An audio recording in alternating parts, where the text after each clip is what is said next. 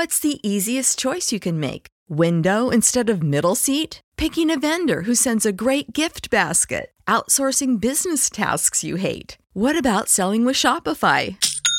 Whether you're selling a little or a lot, Shopify helps you do your thing, however you cha-ching. Shopify is the global commerce platform that helps you sell at every stage of your business. From the launch your online shop stage to the first real-life store stage, all the way to the did we just hit a million orders stage? Shopify's there to help you grow. Whether you're selling scented soap or offering outdoor outfits, Shopify helps you sell. Wherever and whatever you're selling, Shopify's got you covered. Sign up for a $1 per month trial period at shopify.com/try. Go to shopify.com/try now to grow your business, no matter what stage you're in. Shopify.com/try.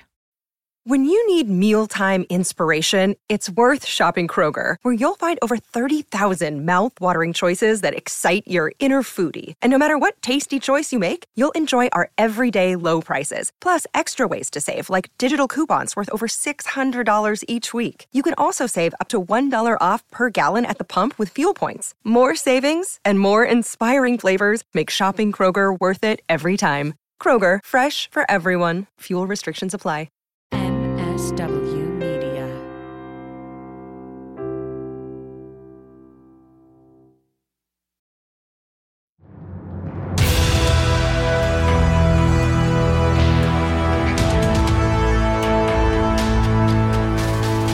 I'm former FBI Assistant Director Frank Figliuzzi. Join me on a journey deep inside the world's premier law enforcement agency to decode the mysteries and challenges of today's FBI. The threats facing America are as real as the men and women who battle to protect us. In this first-of-a-kind podcast, we sit down with active duty FBI personnel who reveal their mission, their cases, and their lives. Let's go inside the Bureau with Frank Figliuzzi. Enter a three-story, 60,000-square-foot office building and collect microscopic anthrax spores. You're not seeing the live newscast. You're actually living the scene in the moment. In the response to the aftermath of the terror attacks of 9/11, you should know how to do every role on that eight-man team, whether it be a photographer, sketcher, evidence collection, team leaders. The tragic loss of life at FBI Miami. I would want somebody to work one of these scenes like it was one of my family members. That scene of the very first anthrax murder in FBI history, a true whodunit. Our guest this episode is Supervisory Special Agent Richard Marks of the FBI's Evidence Response Teams. If you're a fan of those CSI TV shows, this episode is for you. Richard, thanks for joining us. Thanks for having me on, Frank. I really appreciate it. Yeah, I'm looking forward to the discussion. Your work has become a forefront, both in the media and in Hollywood dramas, and has become quite popular and entertaining. But today we're going to spend some time getting into the reality of crime scenes and evidence response teams in the Bureau. But first, let me ask you this. Our listeners are always interested in our guest's background and where they came from and their journey to the FBI and their path within the Bureau. Spend a couple of minutes telling us where you're from, how you got interested in the Bureau, and where you've been assigned in the FBI. I was originally born in Huntsville, Alabama. That's where my father, who was an FBI agent for 28 years, he served in the local resident agency in Huntsville. He and my mother were both FBI employees. So, I grew up in an FBI household, which was really a fabulous place to be because my father had been an agent underneath J. Edgar Hoover in D.C. during the late 60s, and then his first office was Tampa, and then he transferred to Birmingham at the height of the civil rights movement. I kind of always knew that I would be following in my father's footsteps at some point, going into the FBI and having, a learning desire to get into science. That was where I knew I would probably end up in the FBI, as some sort of science background or some sort of thing. So when I started trying to find a career path, forensics became something that was really important to me. I was influenced by a lot of the crime scene shows, as many of your listeners are today, probably influenced by the same shows to come and join the FBI or take a career in forensics. And the shows of the 70s, like Quincy, I'm dating myself a little bit now, but that's what really drove me to become interested in forensic sciences as a career path. And so when I went to the University of Alabama in Huntsville, I got a degree in chemistry from there. And I started working in the local state crime lab, which was the Alabama Department of Forensic Sciences Regional Laboratory in Huntsville. So I started doing crime scenes fairly early on. My first double homicide I saw was at 17. And so while I was working my way through college, I was doing crime scene work, processing scenes. I was getting that base for eventually moving on to the FBI. So I had 12 years experience in a local crime lab before I came to the FBI. Richard, you, first of all, you've got my attention with double homicide at age 17. You definitely had your foot in your future career very, very early. I'm also taken by the fact that I believe you're our third guest who is an FBI legacy guest, meaning that they had family members in the Bureau. And I think that may become a theme as we go through our episodes and our various guests. How did you first come to apply to the Bureau, and what were your first assignments? I first applied to the Bureau in the middle 90s, probably about 1995.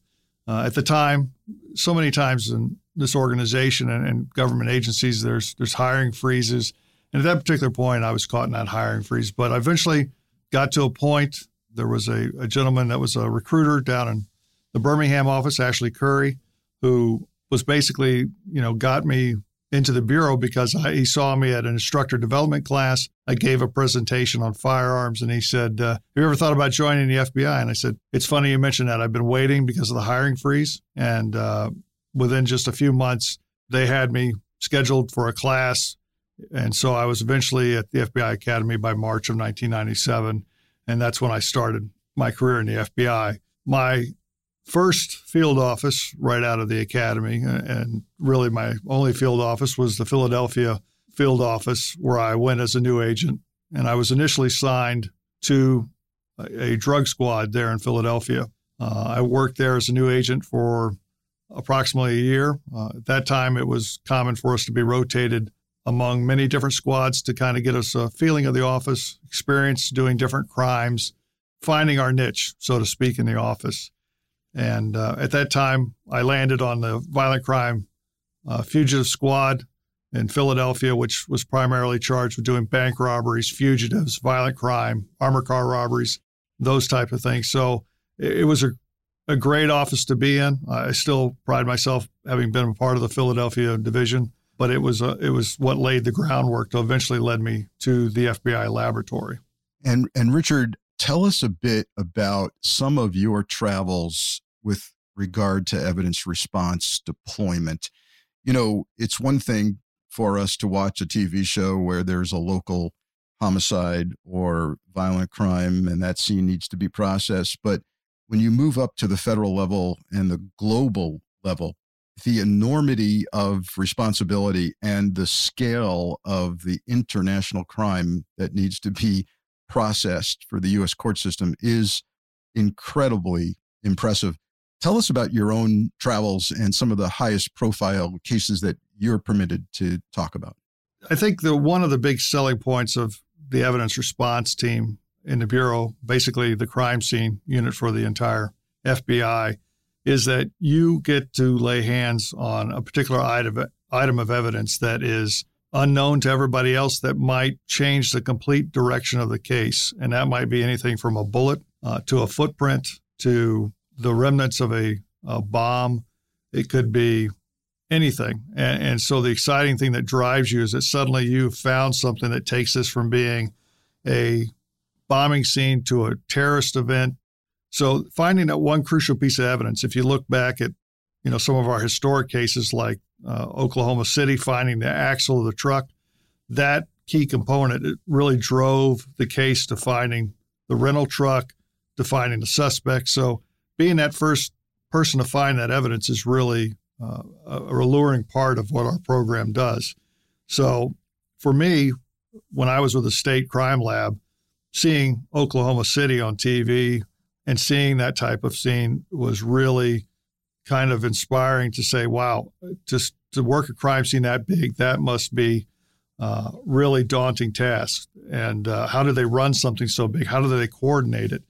That was before I joined the Bureau. And once I got into the Bureau, within a year of being in the Bureau, August of 1998, the embassy was bombed in Nairobi, Kenya, along with the one in Tanzania. And that was my first overseas deployment. And here you have a scene where over 200 people were killed, several thousand, 3,000 or 4,000 people were injured in the blast. That scene was much bigger than Oklahoma City in scope. And to be there, it seemed much smaller when you're actually in a large scene. Plus, you're not seeing the live newscast. You're actually living the scene in the moment. You become removed from what is an historic event to everybody else in the world, and you're working the scene and you're tackling it just like you would a regular crime scene. But the scope and the implications internationally are much different than it is on a regular smaller homicide scene, if you will. So it's a very interesting thing to experience, having gone from a local level to something so big.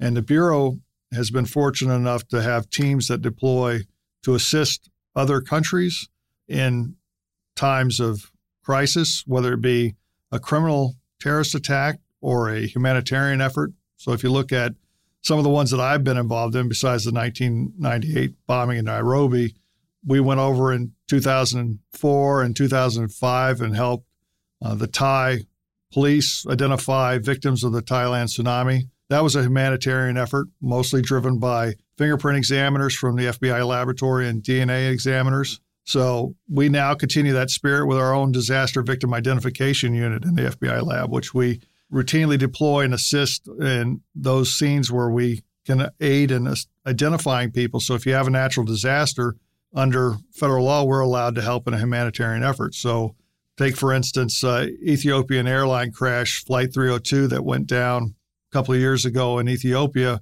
You had about 149 people on board of that plane, and our fingerprint examiners went over. I was part of that team.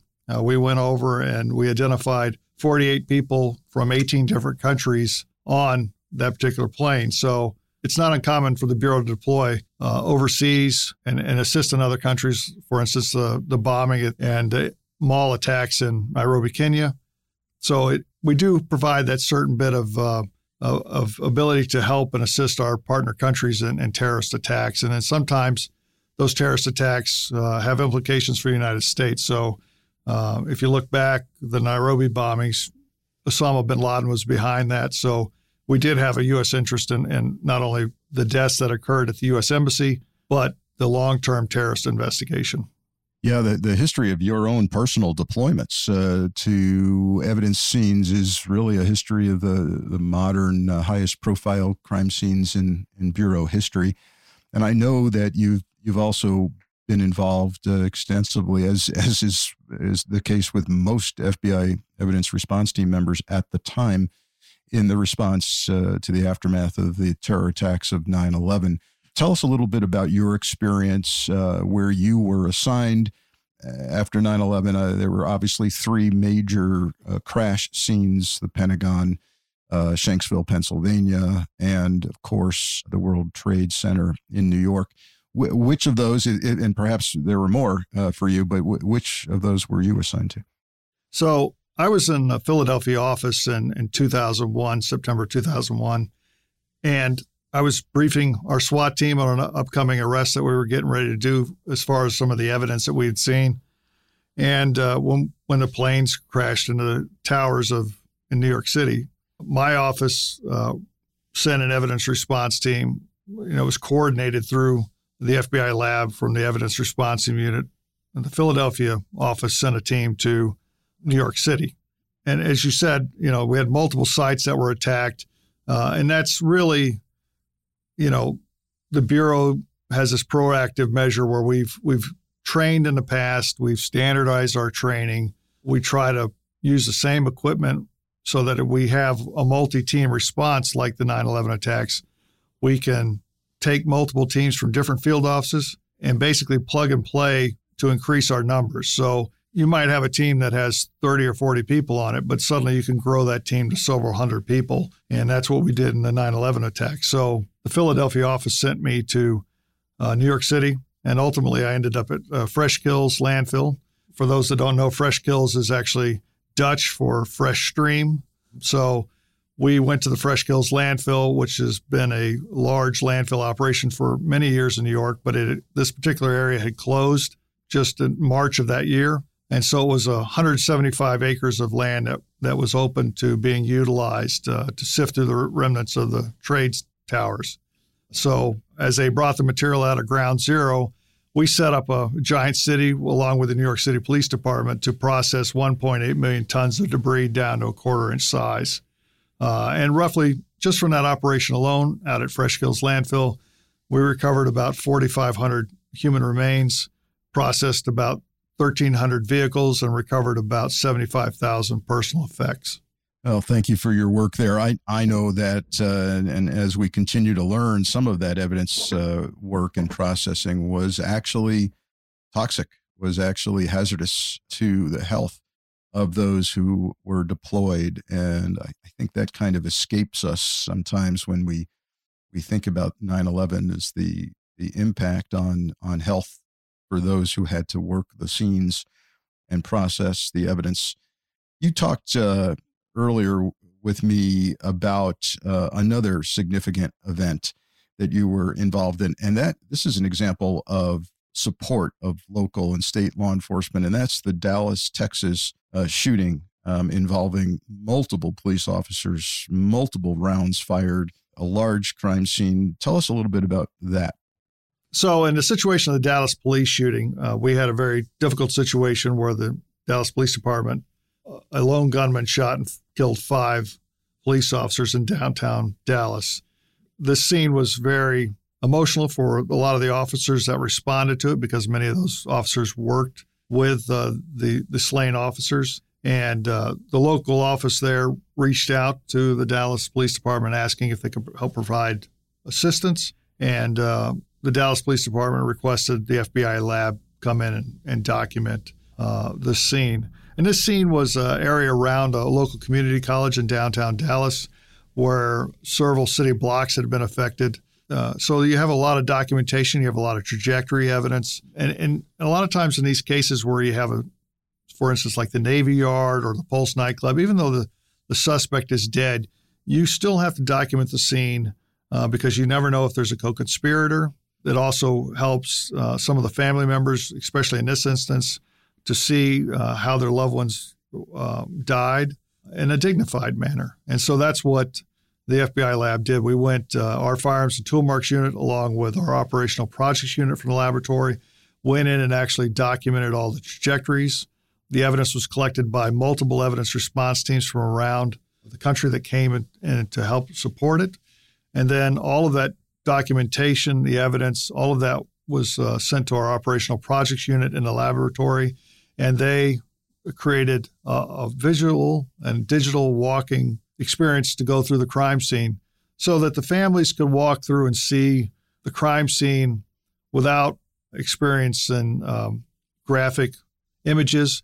They could see how the crime scene unfolded. They could see how the shooter moved through the crime scene, how he was engaged, and actually hear police recordings of the radio. So the ultimate end piece was to give the Dallas Police Department and the families a little bit of closure. If we could, it's always something that you when you work these scenes, at least I can speak from personal experience, and this is not corny. This is what I truly believe, that I would want somebody to work one of these scenes like it was one of my family members. And I take that to heart whenever we go out on these things, and we work hand in hand with our Victim Services Division to actually engage a lot of the families to make sure that we're finding the important personal effects that they might have dropped to get them back to them at some point, but also keeping in mind that we might have a case to prosecute.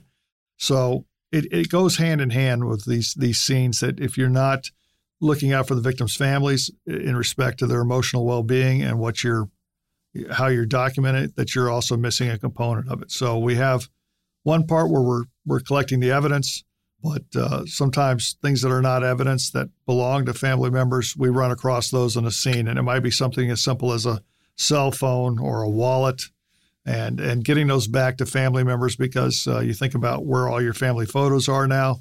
They're on a cell phone. And if it's not something that's part of the criminal investigation, it should go back in a quick and timely manner to the families. You're helping us put a very human face on what could otherwise be a cold, rigorous, simple scientific process to processing a crime scene.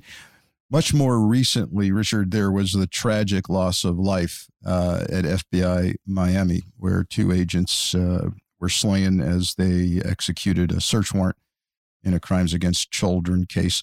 Was there evidence response team involvement there as well? Yes, and I was part of that team that responded to that incident, along with other individuals from our unit and the laboratory. Again, our firearms and tool marks unit and our operational project unit worked hand in hand with the Tampa evidence response team to process the scene down there. You know, because anytime we found in the past that, you know, an office suffers a loss like that, it affects a lot of people in the office, especially those that worked with the agents. And so, you know, it was our duty to come down and assist our fellow agents in processing a scene. Because many times at these scenes, there's things that victims and families and even fellow law enforcement shouldn't see.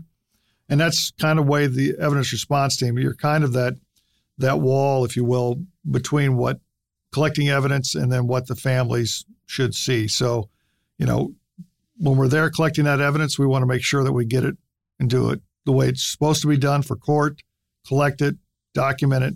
But then you have, you know, that human emotion that you have funerals going on, you have family members that have been affected. So it's really a humbling experience when you're there, because for an FBI agent, being at a scene like that, you have done that same type of work. And so you know the kind of work that they're doing, the importance of the work that those agents were doing. And it could have been any one of us. And so your thoughts and prayers are always with those agents and their families during those difficult times. Yeah, thanks for sharing that and giving us some insights into those inner workings. All right, let's take a 60-second ad break so I can tell you about something called Acorn TV. During the pandemic, TV has been a saving grace for many of us. By now, a lot of us feel like we're caught up on every single show imaginable. If you're tired of scrolling through the same movies or shows and coming up empty, you should try Acorn TV, like I have. Acorn TV has compelling stories, exclusive premieres, and originals you won't find elsewhere. There's always something new, with hundreds of shows from around the world and new releases every week. If you like my podcast, you'll like the Acorn TV series called Jack Irish. He's an Aussie private investigator aided by his girlfriend, and his cases plunge him into Melbourne's criminal underbelly. Acorn TV costs only a fraction of most streaming services at just $5.99 a month. Do what I've done and try Acorn TV free for 30 days. Go to acorn.tv and use my promo code FRANK, entered in all lowercase letters. That's ACORN.TV, code FRANK, for 30 days of free Acorn TV.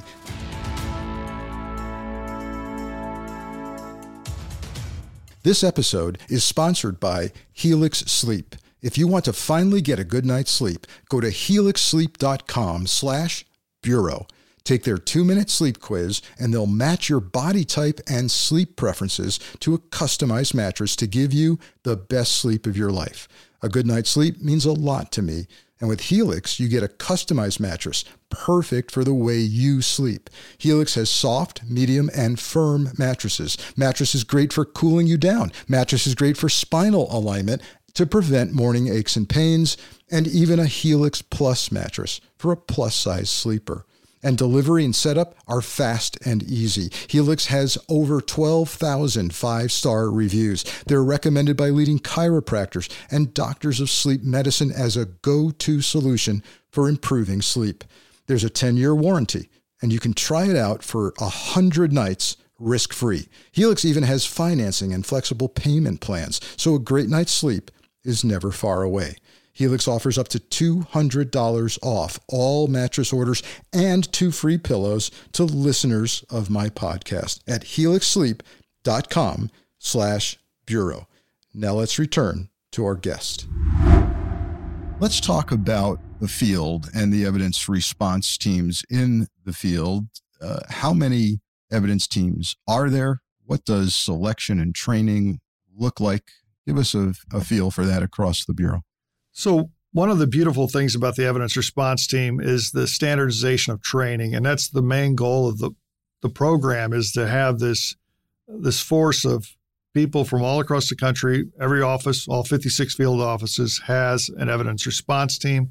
And the size of that evidence response team is dictated by the office and the kind of work it does. So New York, Los Angeles, they have some of the largest teams that we have in the Bureau, of about 40 individuals on each team.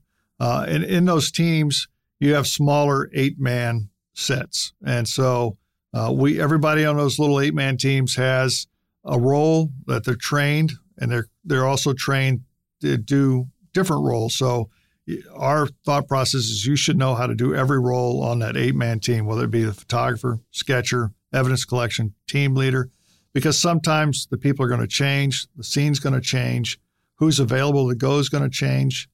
So the teams are all consistently trained in how to do everybody else's job, and then they all get the same training at Quantico, at our training facility, and then we can mix and match those teams as needed for the scene. So if you have a large-scale event, say Boston bombing or an airplane crash that we might be supporting the NTSB, we can take in a 40-man team and we can make them a 200- or 300-man team just by bringing in additional surrounding evidence response teams from local field offices. Those teams from the responding offices will be made up of agents, professional support from all types of disciplines inside their office. And I think that's what makes the teams stronger, because the diversity of the individuals from inside the office. So you've got people from violent crime, white-collar crime. You might have professional support that does certain things that would lend themselves, whether it be electronics or computer specialties that might lend themselves well to being on an evidence response team. And the makeup of the teams is approximately about 50% FBI agents and about 50% professional support. So it's a good blend that we find across the Bureau. And right now, we have about 1,300 people trained to do evidence response team work and how to and deploy across the country. So that's a good number for us to have. And when you think about it, the 1,300 actually gives us a workforce that no police department really can help support, because when you have something like the Dallas police shooting, they have a large-scale scene that's going to take anywhere from 9 to 11 days on average for a mass shooting. It's hard for a police department to cease daily operations and go do crime scene work for 9 to 11 days. And for us to be able to dump 200 to 300 people out to assist state and federal partners is part of the work that we do as far as bringing something to the table for state and local entities. So that's the thing. Your first responders will be the local field office, and then we can, within an hour, we can bring in more additional support. We can have lab teams fly out. Typically, we get flying support to travel to these scenes through our critical incident response group, our CIRG.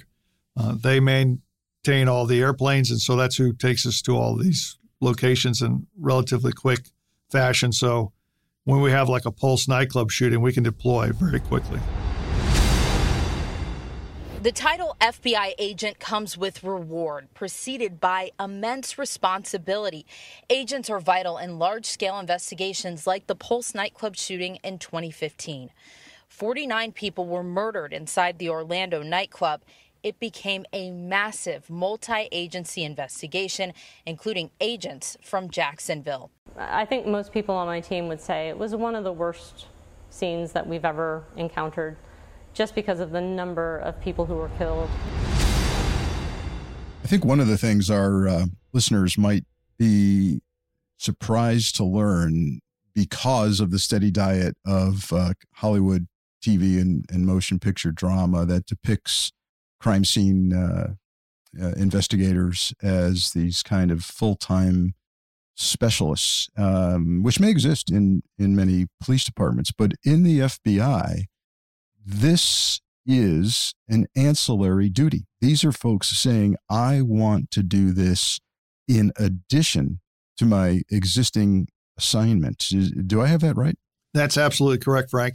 The positions on the evidence response team are collateral duties for everybody, pretty much in the FBI, with occasional, some of our senior team leaders that manage these teams in bigger offices are full-time, but they have a lot of duties as far as reporting and purchasing of equipment and things like that also takes their time. But most everybody that belongs to these teams, it's a collateral duty that they have other responsibilities in the office. And those are case agents from squads where they're actually working other cases. People like myself that was on a bank robbery squad, I would do evidence response team work between my bank robberies. So everybody's got a particular skill set in the office. They could be a file manager. They could be a professional support and that works in, doing administrative work. They could be doing auto mechanics. They could be doing other things in the FBI, but they also have a collateral duty of being on the evidence response teams. They could be a field photographer. Any of those things that we do have professional support doing, they can be a part of the team as well and join the agents in processing these large-scale scenes. You know, speaking of kind of the CSI effect or the Hollywood effect on folks, you must have a lot of young people that once they hear what you do, approach you and say, hey, how do I do this? How do I sign up for this really cool-looking job? And what do you tell those young people? What do you tell them about potential college majors? And then do you share the reality that at least in the FBI, this is an extracurricular?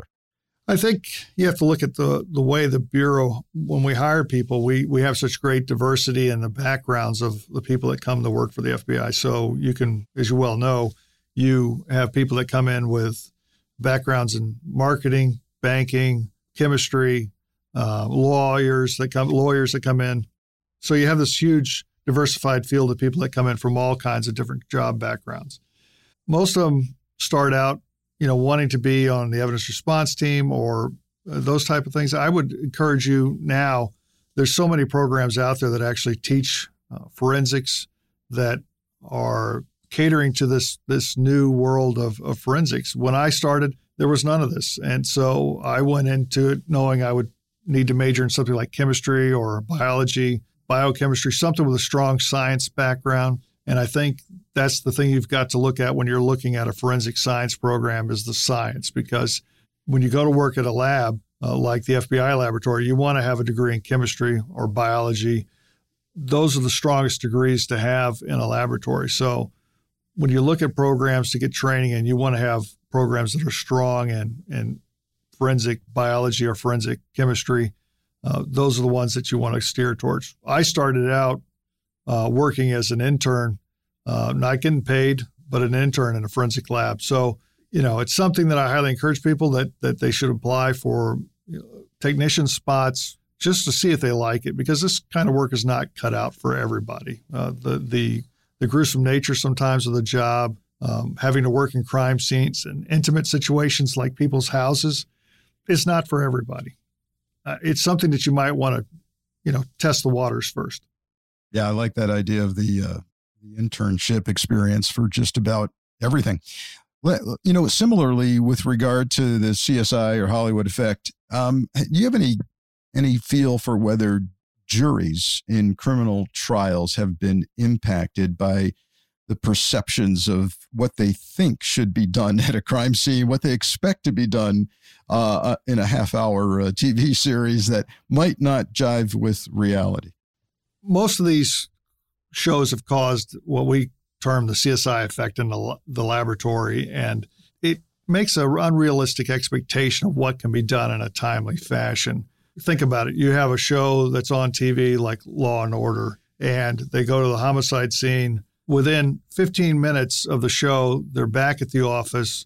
They've already got all the DNA results. The firearms is completely done. All of that is there in 15 minutes. And I think it creates an unrealistic expectation of what is done and how much can be done at scenes. The shows have these really detailed, integrated plot lines and stories. And it does a lot of times mimic real life, but it creates for juries certain expectations that all of these examinations will be done on a scene. So, for instance, you have a husband and wife. The husband might kills the wife in the house. He lives there. You would expect to find his fingerprints there because he's there on a daily basis. He lives there. There's no disputing that. But, you know, nowadays, because juries are so used to having fingerprints as part of a TV show, they expect the prosecution to put on something about fingerprints.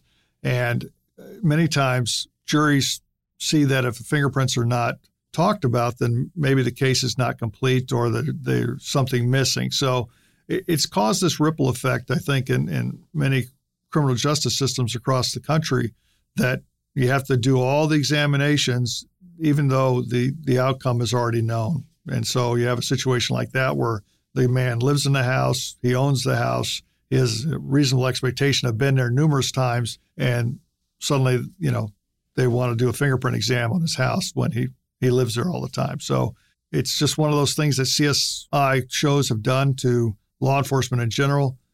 So they you know, have that certain expectation that viewers expect and jurors expect now to see all that stuff when it goes to trial.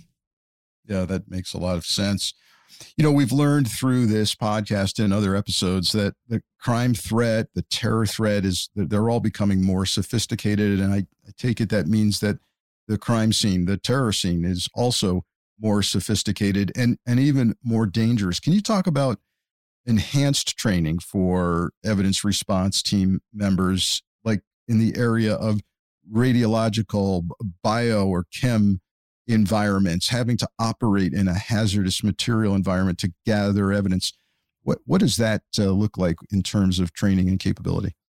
If you look at forensic science over the last, 30 or 40 years, just the progression of wearing PPE or personal protective equipment for bloodborne pathogens has increased dramatically because we became more aware of things that might be transmitted, through blood, like hepatitis, and things became much more, the education was better about what could be encountered at a crime scene. But, at some point, because we deal in a world that has chemicals and the threats are there, we have to train our people to give them the ability to collect evidence, not only in hazardous conditions, but to collect evidence that might also be hazardous to the collector. So, for instance, if you had somewhere where you had an environmental condition where the air is maybe tainted with a poisonous gas, you might have to go in there and collect a gun out of a room that you have no way to vent this gas or allow it to escape, or there might be some corrosive chemicals in there. So you have to be able to work in an environment like that. Or you might collect something, for instance, during 2001 when we had all the anthrax letters, 2002, all of that time period where we had the anthrax letters being mailed across the country. Here's something that's dangerous to people that was being mailed through the mail. And, we had to be able to collect that evidence and go into facilities like the mail facilities and collect those types of evidence. So we take our people once they've done the evidence response team training, we also give them hazardous material training. So we want to train them along with our technical hazards response unit at the laboratory. We train them on how to collect evidence in environmental situations like that. And so teaching our people how to wear the proper equipment, what is the proper respirator to wear, what is the proper gloves to wear, how to decon themselves when they come out of a crime scene. Those are all important ways to, enhance our program and make it better through being able to collect evidence in hazardous environments. I gained tremendous respect for the capabilities and the men and women of the FBI's evidence response teams when I was the on-scene commander in 2001 in Boca Raton, Florida, at the scene of the very first anthrax murder in FBI history. and watching that Miami team do something that had never been done before, enter a three-story, 60,000-square-foot office building and collect microscopic anthrax spores for evidence was a sight to behold. And the capabilities are just really impressive. Talk about some of the other capabilities. You know, it seems like bad guys are always tossing evidence into bodies of water, guns, bodies, etc. What is the capability to collect evidence underwater? We have a team of specialists in the FBI that are our underwater evidence response team, people that are divers that collect evidence in environments like that. And before all of your listeners, you know, think that it's some exotic location like the Bahamas where they're diving, recovering guns. Many of these are backwater cesspools that the water is less than desirable, where everything is done by feel. And so the first time that many of these divers that we have that are recovering weapons in the water or recovering human remains, the first time that they get a sense that they have evidence is when they touch it with their hands. Sure, they use sophisticated technology like sonar, side scan sonar, different things to help them pinpoint where the evidence is at. But it's a very up close and personal thing when they actually go into water and lay hands on a particular item of evidence. You know, they may locate it using a magnetometer because of it's made out of metal. But when you have to find a missing person or a body in the water, the first time that they know that they're there is either they see the image on the radar or they actually lay hands on it. And it's a very tight group of people, and we have them in all of our major offices. We have a underwater search and evidence response team in all of our offices. We call them UCERT, and they actually go into water and do all of our collecting of evidence for those types of scenes where, you know, traditional forensics like our land-based teams would not be able to go. And so they're a vital part of what we do in the evidence response team, and you know, collecting evidence in those areas is what they do best. Richard, is there a case that stands out in your mind as kind of showcasing all of the various ERT capabilities and coming together in a successful way to prove a case that really stretched perhaps the capabilities or again, featured just about everything that an ERT can do? Is there something like that you can share with us?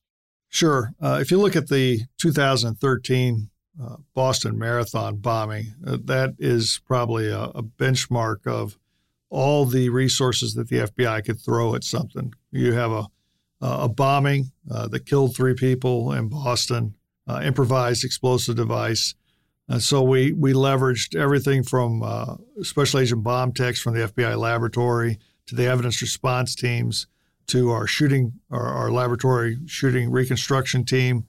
But you also have to think about all the computer examiners, the video surveillance that had to be received, cataloged, looked at. This was a truly whodunit case. And so many times in the Bureau, we have a pretty good idea early on, either in a mass shooting, you know, because the suspect is dead, or we have a white-collar case that was initiated that we know who the subject is, but this was a truly whodunit case that the subjects were still out there, that we had an immediate threat that they were going to plan another attack. And so it was a rush to get all of our resources to bear on this thing to try to identify it. So, you know, when you think about it, you have this one incidence where you're tackling the crime scene with the state and locals there in downtown Boston. You're processing the scene. You're collecting evidence. You have bomb techs that identify the pressure cooker. You have people from our audio imaging units at our Operation and Technology Division, OTD, that are looking at trying to enhance the video, making a timeline of the bombers, and then ultimately identifying them and then capturing one of them, one of the brothers died, but the other one was captured and taken to trial. So this was a true whodunit that culminated in his capture in the backyard of a Watertown residence there in Massachusetts, where he was captured at the boat. This morning, The FBI, along with Boston PD, Massachusetts State Police, and ATF, officially began its forensic evidence recovery effort at the site. Their goal was to recover physical items related to the blast. Those items have been recovered and are being sent to the FBI's laboratory in Quantico, Virginia. There, specialized examiners will reconstruct the device or devices and determine its makeup and components. So this case really spanned multiple jurisdictions, had multiple types of evidence that had to be examined, whether it be digital or physical. And it really called all the resources of the Bureau to bear on this thing. Luckily, we have hundreds of thousands of agents that are equipped to do this and professional support that are the backbone of what we do on these investigations and help us move large amounts of data and go through the resources to look at all of the things that came in on this case. So this one was really one that touched pretty much every part of the Bureau.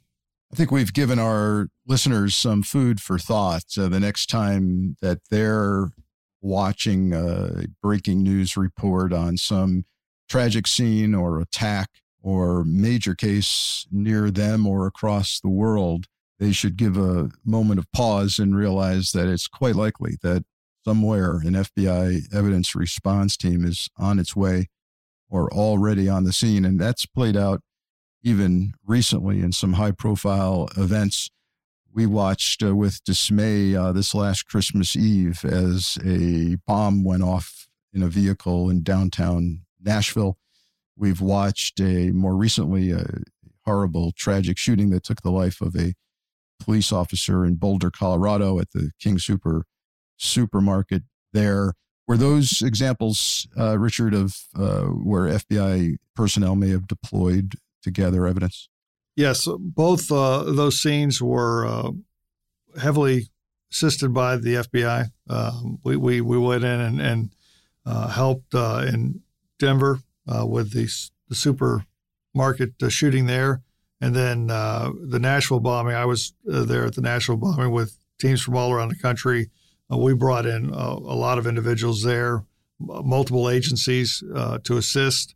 It was a huge undertaking for both of those scenes because that's what our people train for, is to be there and to work in those conditions, long hours with not much fanfare, to be those people that we talked about earlier, to lay eyes on that first piece of evidence. And that's really what everybody that's a part of this program feels passionate about. It's what I feel passionate about. And like I said, it's what we try to do is work the scenes just the way we would want somebody to work it for our family. So, you can rest assured that if we have another one of these, and, it's a realistic expectation that we will, because we've been trying to stop bank robbery since the Wild Wild West. So if one person's going to commit a crime and they don't tell anybody, it's probably going to happen. So it's something that we all feel a very strong passion to be a part of this program. And, I find it a privilege and an honor to help people out doing this kind of work, even though at times it can be long and tiring and then worn down by the amount and the hours that are on scene. But, you don't really think about that because it's something that we all train to do, and it's all something we're very passionate about. Well, it's often the case that something well worth doing demands a sacrifice, and we're truly glad for people like you and all of the evidence response team members throughout the FBI for what you do to keep us safe and to solve crimes. I've often said that what the FBI really does for a living is always far more compelling than any Hollywood drama or TV series. And I think you've helped us understand that today. Supervisory Special Agent Richard Marks of the FBI's Laboratory Division, and more specifically, the FBI's Evidence Response Teams. Richard, thanks for sharing what you did with us. Thank you. I appreciate it, Frank. And I hope, at least listeners with a little better understanding of our folks and what they do on a daily basis. Indeed. Thanks again for listening to Episode 10 of The Bureau with Frank Figliuzzi. Please join me next time as we journey into Native American tribal reservations for an episode on the FBI in Indian Country.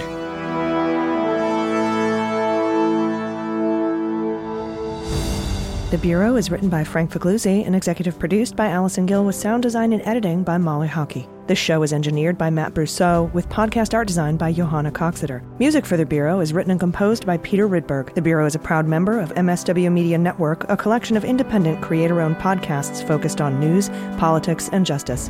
For more information, visit mswmedia.com.